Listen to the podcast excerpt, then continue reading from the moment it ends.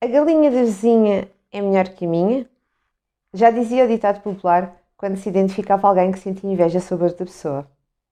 Mas afinal, o que é inveja e como a psicologia entende esta emoção mais elaborada do ser humano? Bom, no meu último vídeo falei sobre como podemos lidar com as emoções e, embora falasse das emoções básicas, entendê-las serve para nos conhecermos e percebermos melhor. E a inveja não é exceção. A inveja mistura algumas das emoções básicas e é um sentimento de angústia ou até mesmo de raiva perante o que o outro tem. Este sentimento gera o desejo de ter exatamente o que o outro possui, sejam coisas, qualidades ou características daquela pessoa em quem projetamos este sentimento. Ela também pode ser definida como o sentimento de frustração e rancor gerado perante uma vontade não realizada. A inveja surge quando se deseja o que pertence a outra pessoa.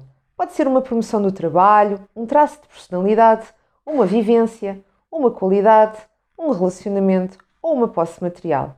O invejoso percebe a felicidade do outro e deseja vivê-la através das mesmas circunstâncias. Normalmente, a inveja é acompanhada de sensações de inferioridade e de injustiça.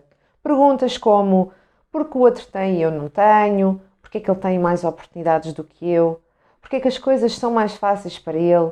Todos esses questionamentos rondam a mente do invejoso, fazendo-o acreditar que o problema pode ser dele próprio. A inveja também desperta a necessidade de comparação. O invejoso começa a comparar a sua vida com a dos outros, focando em identificar quais as oportunidades e momentos bons que ele não viveu, mas que o outro ou que os outros vivem. Assim, ele passa a desejar as conquistas alheias. Então, pode-se dizer que a inveja é um sentimento que afasta as pessoas delas próprias. Ou seja, em vez de se dedicarem a melhorar as próprias vidas, elas decidem que cobiçar a vida alheia é mais importante e também mais fácil. Aquele que deseja as virtudes do outro é incapaz de alcançá-las ou pelo menos pensa assim, seja pela incompetência, limitação física ou intelectual. A inveja pode também ser considerada um sintoma em certos transtornos de personalidade.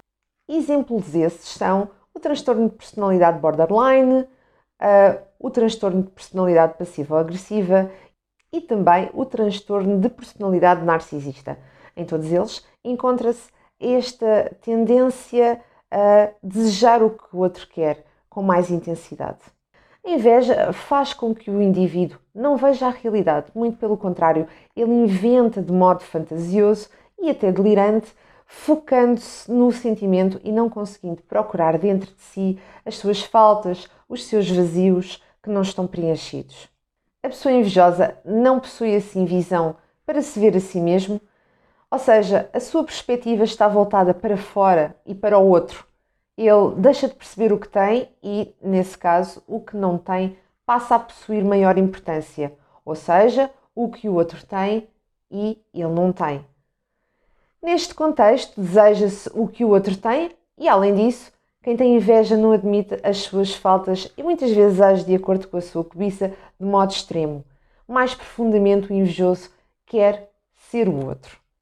Embora a inveja seja algo experimentado por todos nós em determinado momento, ela deverá ser ocasional e passageira. No entanto, quando ela não é pensada e processada e passa a ser mais habitual, desperta ou começa a despertar uma série de emoções e pensamentos negativos que alteram o nosso humor. Assim, o invejoso fica preso ao pensamento de que sempre tem menos que os outros, alimentando sentimentos de inferioridade atacando assim a sua autoestima, tornando-o cada vez mais infeliz e amargurado, não sendo depois capaz de sair desse ciclo de autodesvalorização.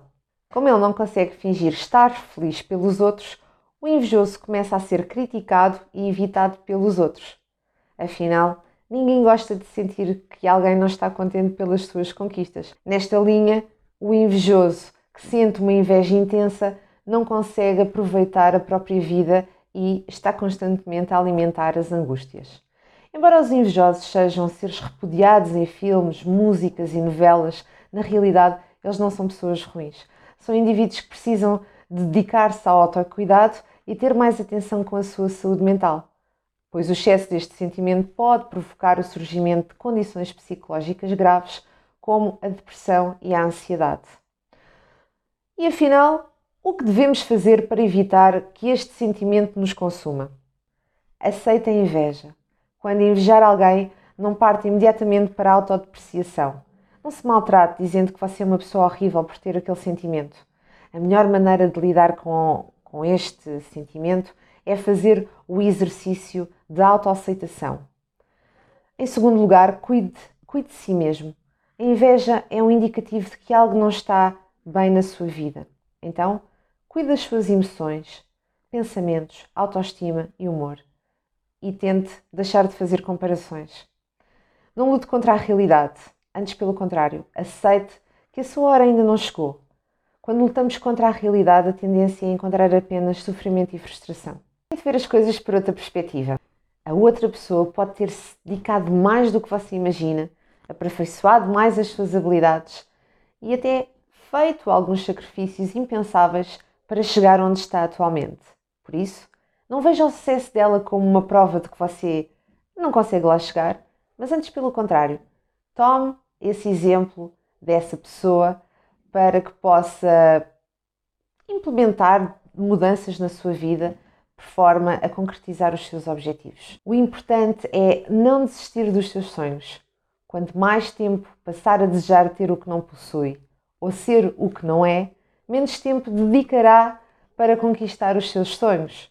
O facto de outra pessoa, seja próxima ou não, ter conquistado o sonho dela antes de si, não afeta em nada a sua vida. Quando a inveja aparecer, aceite. Aceite e deixe ir embora naturalmente, transferindo a sua atenção de volta para si mesmo. Seja paciente. Tente não pular etapas ou recorrer a artimanhas questionáveis para conseguir o que deseja. Se você não encontrou o amor da sua vida ou não recebeu ainda a tão desejada promoção hoje, nada impeça que isso possa acontecer amanhã. Talvez o seu momento ainda não tenha chegado e talvez ainda não esteja preparado. Talvez precise desenvolver aptidões específicas, adquirir novos conhecimentos e ter mais experiências de vida para chegar àquilo que são os seus objetivos. Por isso, seja paciente e grato pelo presente para que seja possível construir um futuro satisfatório. E se não conseguir sair desse ciclo, procure um psicólogo para que possa entender e refletir sobre o que está a impedir de alcançar os seus objetivos. Lembre-se que o psicólogo também pode ajudar para orientar certos aspectos da sua vida e não apenas quando já estamos no limite de algo. Afinal, a prevenção é sempre o melhor caminho. Espero que este vídeo lhe tenha gerado interesse e se gostou, subscreva o canal para receber mais conteúdos. Vamos crescer juntos. Quando consigo. Até já!